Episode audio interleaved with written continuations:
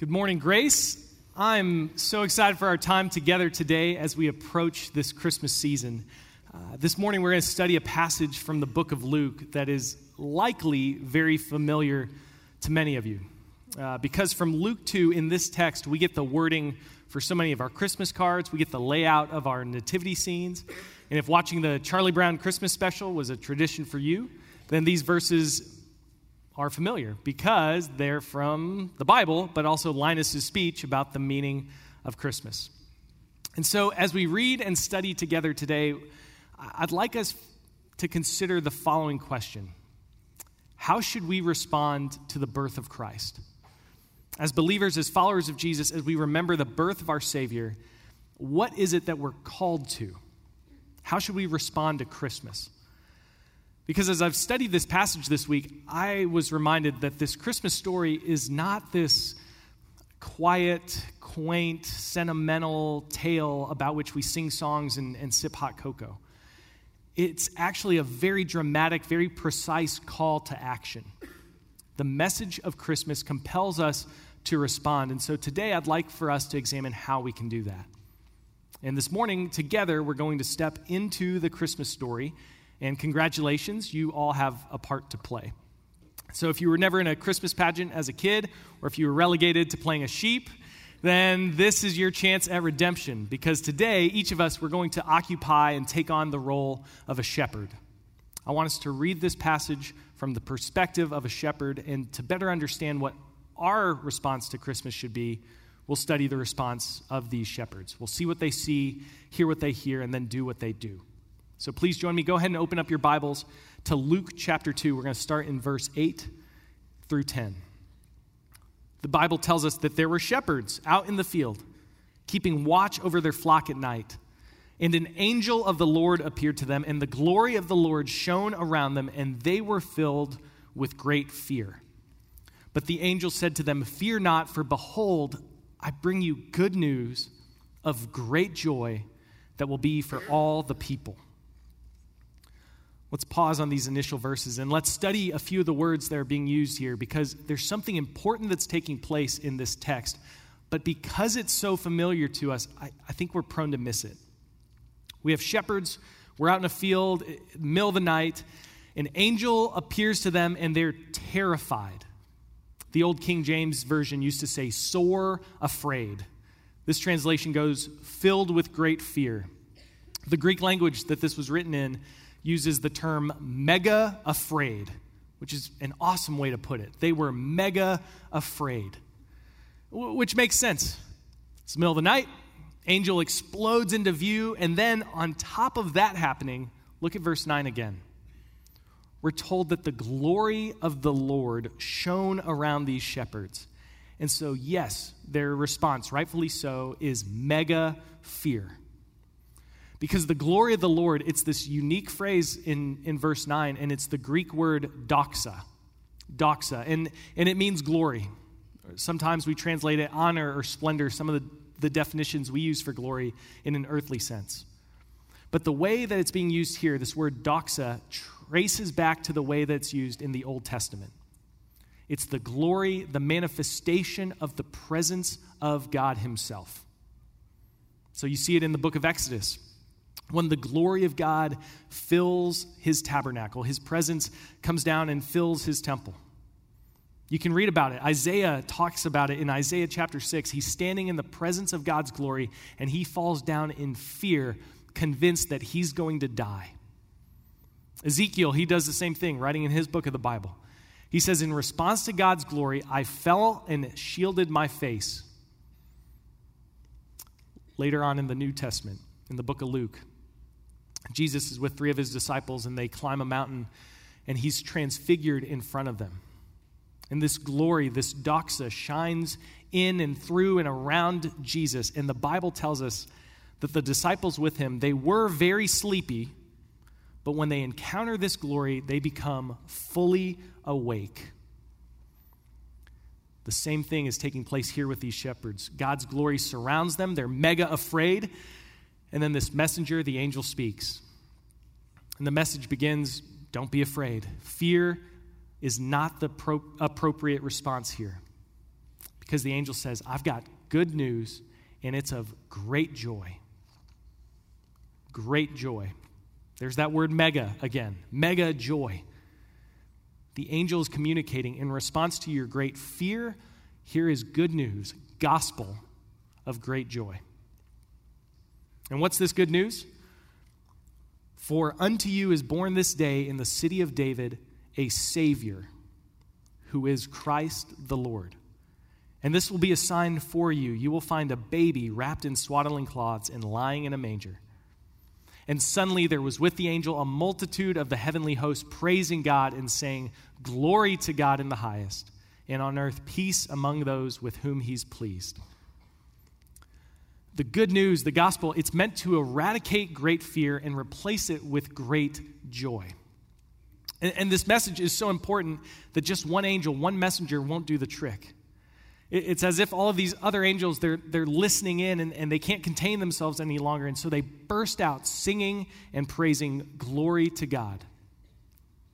This good news is so tremendous that it causes angels to sing. And so as we reflect on the birth of Christ, especially during the season, that can and, and should be our response as well. We respond with joy.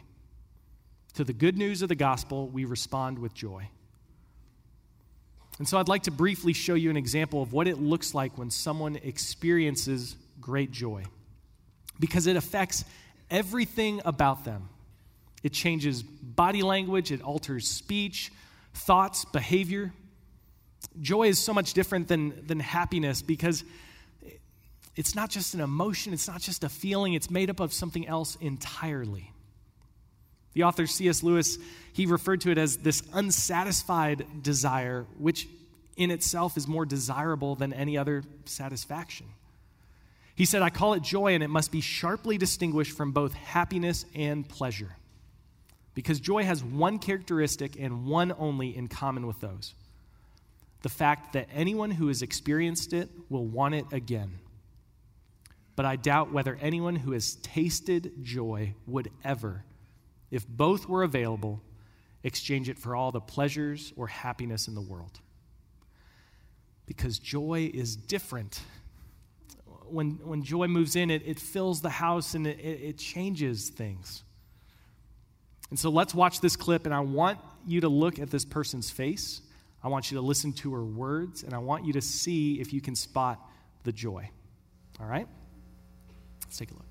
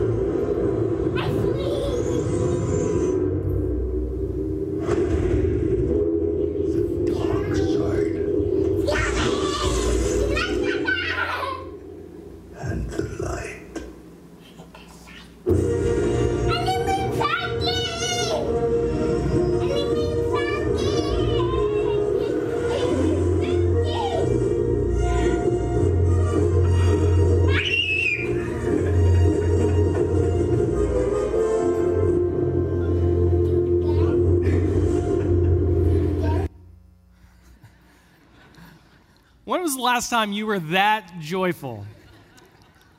That little girl is so filled with joy. You can see it. And, and all of that, her entire response was to a 45 second movie trailer. She's going crazy. She loves it. And at the end, she asks, Again, can, can I watch it again? And what I love about her response, this, this little three year old, she doesn't even know how much more there is to come. She, she's tasted joy, and yet she doesn't realize there's so much more. She's joyful about a movie she hasn't seen yet. She's excited for the announcement. And that's what we have here in Luke chapter 2. It's an announcement, it's, it's a teaser, it's a preview of what's to come. Because in, in this moment, the angel isn't telling the shepherds the whole story. The angel isn't there to declare that the relationship between God and, and humanity has, has been restored or that the kingdom of God is, is now a reality or that sin and death are no more. This is an announcement. It's just a foretaste of what's to come, but it's an announcement, it's a message, it's a trailer that is in, intended to bring about great joy.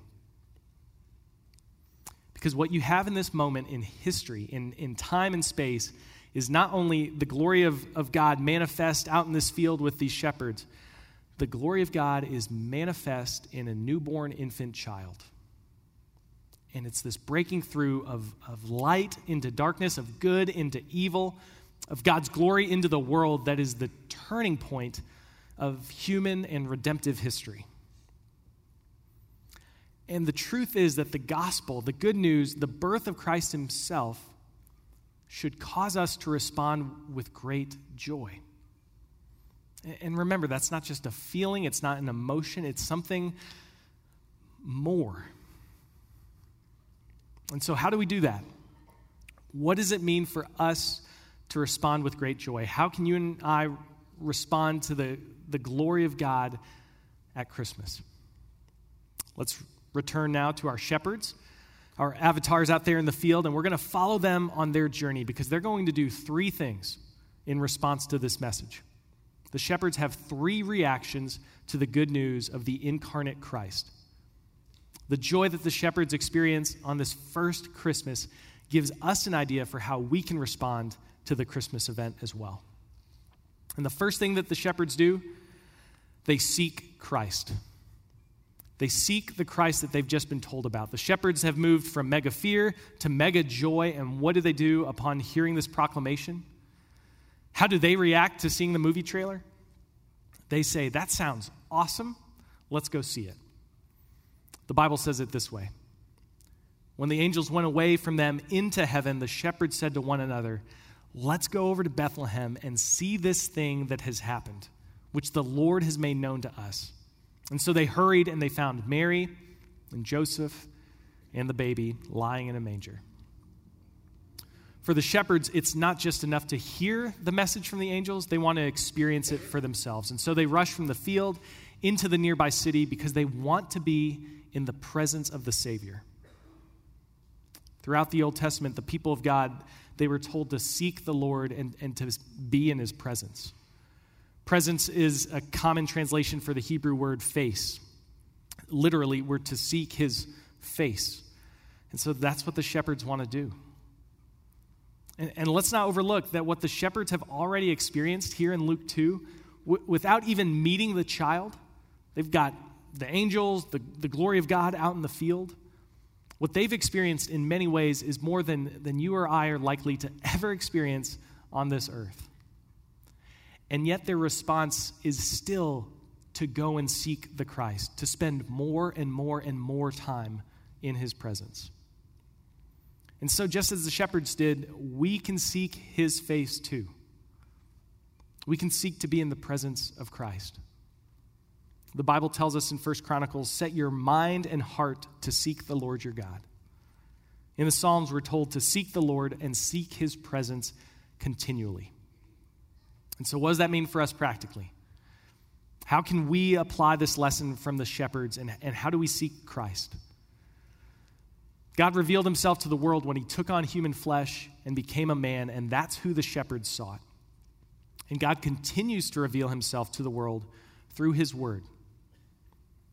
The Bible is the living and breathing word of God, and so spending time in God's word is spending time in his presence, spending time getting to know him. And so, this Christmas season, seek Christ in the scriptures. Take some time this week and, and read through the Christmas story. You can find it in the book of Matthew, chapters 1 and 2, and you can find it in Luke 1 and 2. Set a reminder on your phone to read it at the same time each day, or, or listen to it in your car on, on the way to work, or on the way home, or on the way to HEB. Leave your Bible open and, and set it somewhere in the house where when you walk by it, you'll be reminded of the good news of Christ. Take turns to read it before dinner or, or at bedtime with the kids. Seek Christ through his word.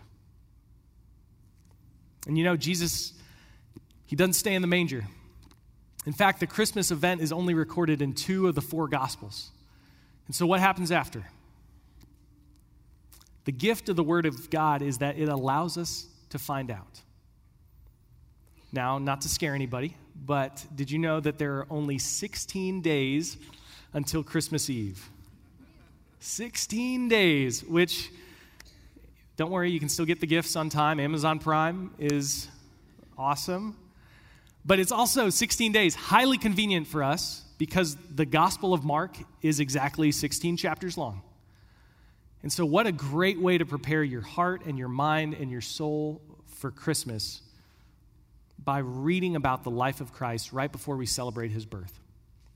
So, if you'd like to join me for the next 16 days, I'll be seeking Christ and reading one chapter a day from the book of Mark and, and reflecting on the good news of our Savior's birth.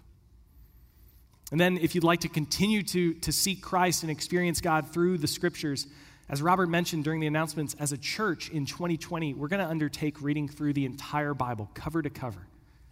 And we'll tell you more about that in the weeks to come, and I think there's a note about it in your bulletin. Uh, the point is this seek Christ. And one of the best ways to do that is through His Word. The shepherds, they ran over hills and, and through valleys and into a cave and up to a manger you and I, we can open God's word and read and see and hear from Christ himself. Let's return now to the text and see how else the shepherds respond to this good news. They run, they find Mary and Joseph and baby laying in a manger, and when they had seen him, they spread the word. They spread the word concerning what had been told to them about this child. And all who heard it were in wonder at what the shepherds told to them.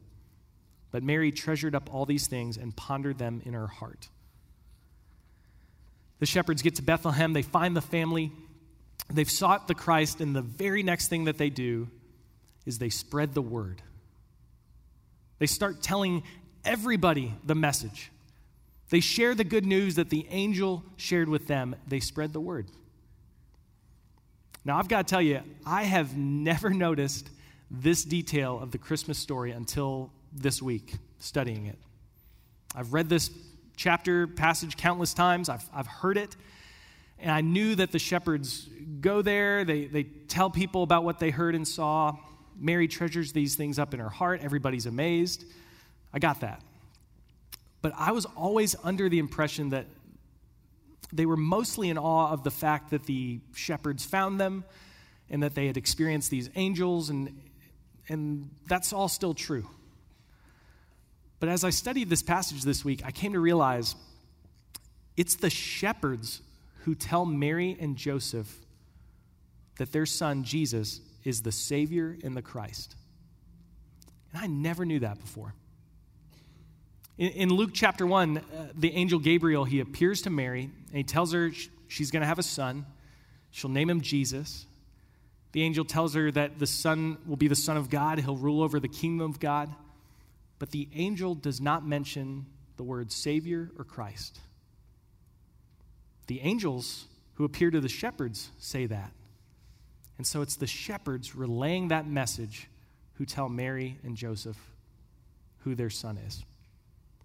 This is one of the most fascinating things to me about the birth of Christ, regarding the greatest pronouncement that the world has ever heard the birth of the Savior the Christ, meaning the Messiah. For this good news, the shepherds got angels. Everybody else got some shepherds. Because in response to the glory of God, out of joy, the shepherds spread the word. They did this as a natural overflow of their encounter and experience with God. They weren't theologians or, or pastors or missionaries or, or priests. They were a group of shepherds who heard about the Savior, and so they started telling people about him. And so, who in your life, in your circle of influence, in your friend group or, or your family, at work, in your neighborhood, at your school, who are you being called to spread the word to? Because the truth is, if you're a follower of Christ, becoming more and more like him in, in every area of your life, the inevitable overflow of your encounter and experience with Him will be to tell others about Him. And I'm not saying that that's always an easy thing to do, but I do think that maybe we complicate it and, and overthink it. And, and I think that we underestimate ourselves as messengers of this good news. Because if this group of shepherds can do it, then so can we. And so, what if we did this? And listen, there are a lot of ways to apply this truth of spreading the word. But, but what if we did this as a church?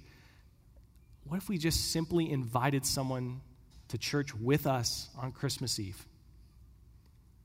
In the weeks leading up to Christmas, could you be thinking about and, and praying for God to reveal a person or a family to you? Someone that you have the opportunity to spread the word to. Pray for God to, to put them in your mind, place them on your heart, have them call you out of the blue, and, and then begin to pray for that person. Ask God to set things up in, in just such a way as, as even to make it easy for you, for you to just simply invite them to join you for Christmas Eve.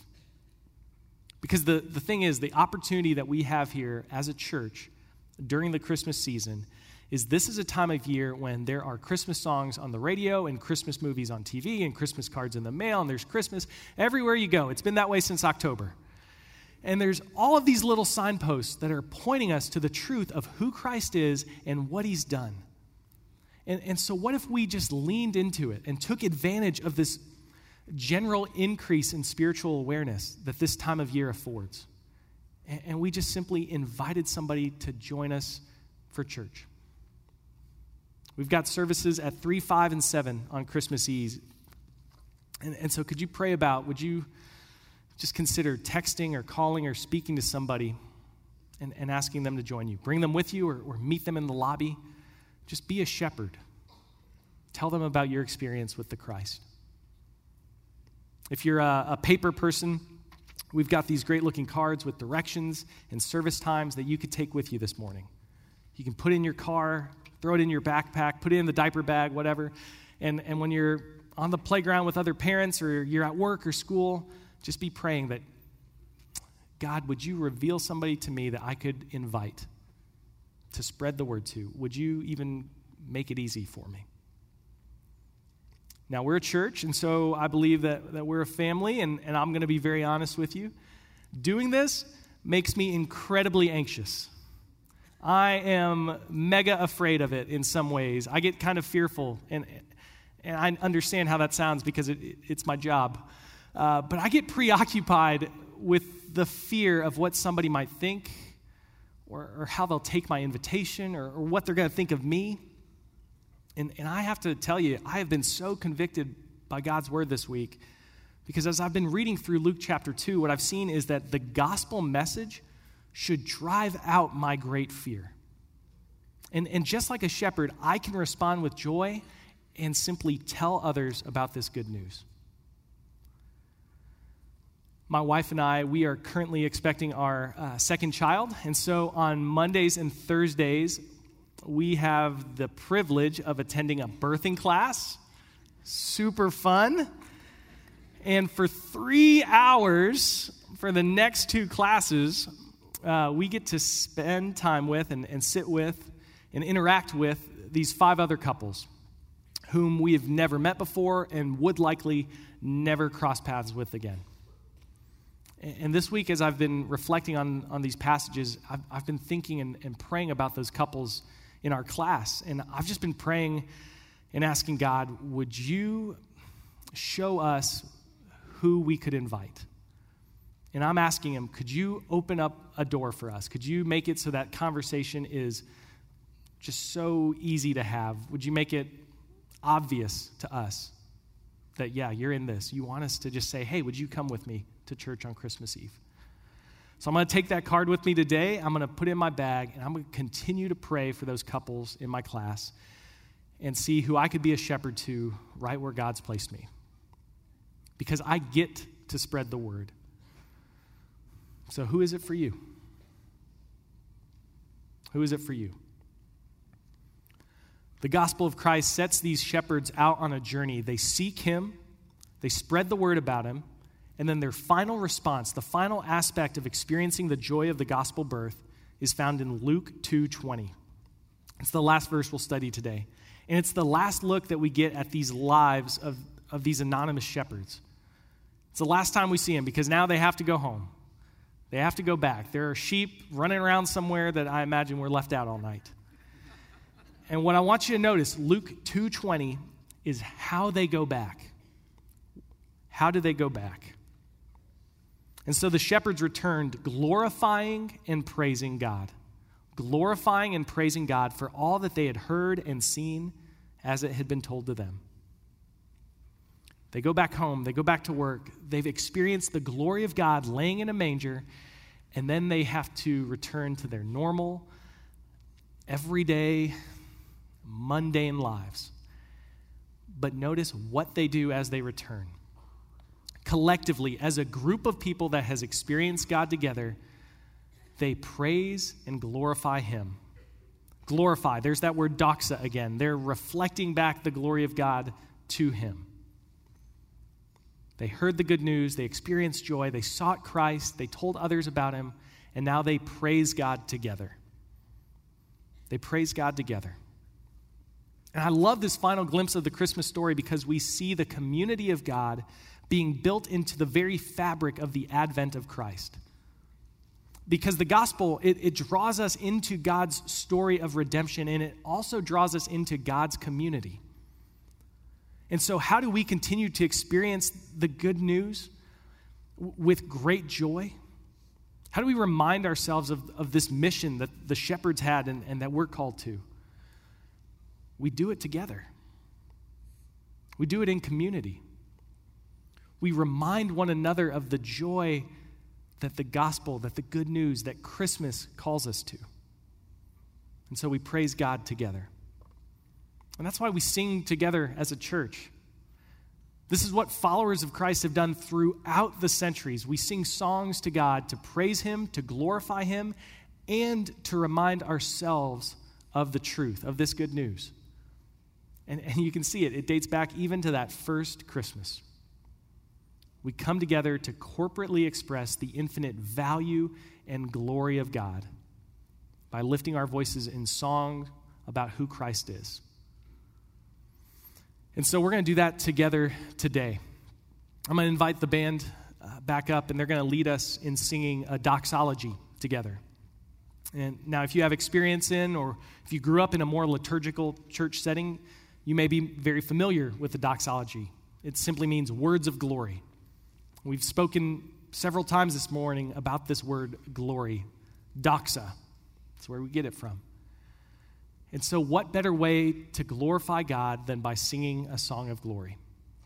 So, we're going to sing this doxology today, and then we'll also close with one final Christmas song. And the doxology that we'll close with this morning has been sung by the church for 350 years. It's a song that believers have sung and chanted and recited as a way to praise and glorify God. And, in case it's new for you, here are the words Praise God from whom all blessings flow. Praise him, all creatures here below. Praise him above, ye heavenly host. Praise Father, Son, and Holy Ghost. Listen, I don't know what song the shepherds sang as they returned home that night but we know that they praised God out of the joy that was an overflow from this good news of the birth of Christ. They glorified God, they spread the word, and they sought Christ. And in the weeks and the days leading up to Christmas, that's my prayer for us, that we could do the same. And so, would you please stand and join us as we glorify God together?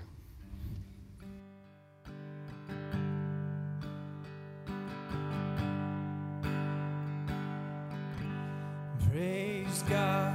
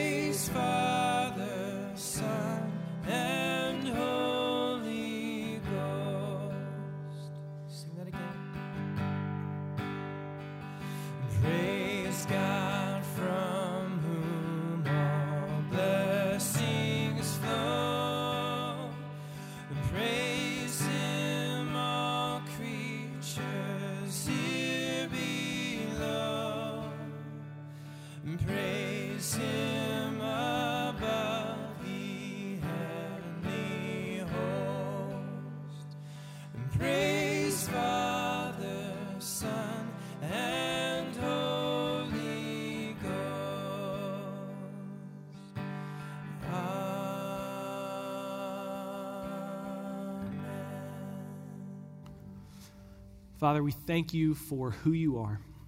God, we thank you for all that you've done. We thank you for loving us and choosing to send your Son, that he would be born, live a perfect human life, and die on a cross for our sins. God, we thank you that that's not the end of the story, that, that he rose again and, and has brought us into this redemption, this family, this community. God, that we've been adopted as your sons and daughters. And it all starts in that manger. God, we thank you for that. We pray that this Christmas season that you would lead us, you would guide us, show us how we might seek you, who we might be able to invite, and help us to continue to praise and glorify you in everything that we do. We pray these things in your name. Amen.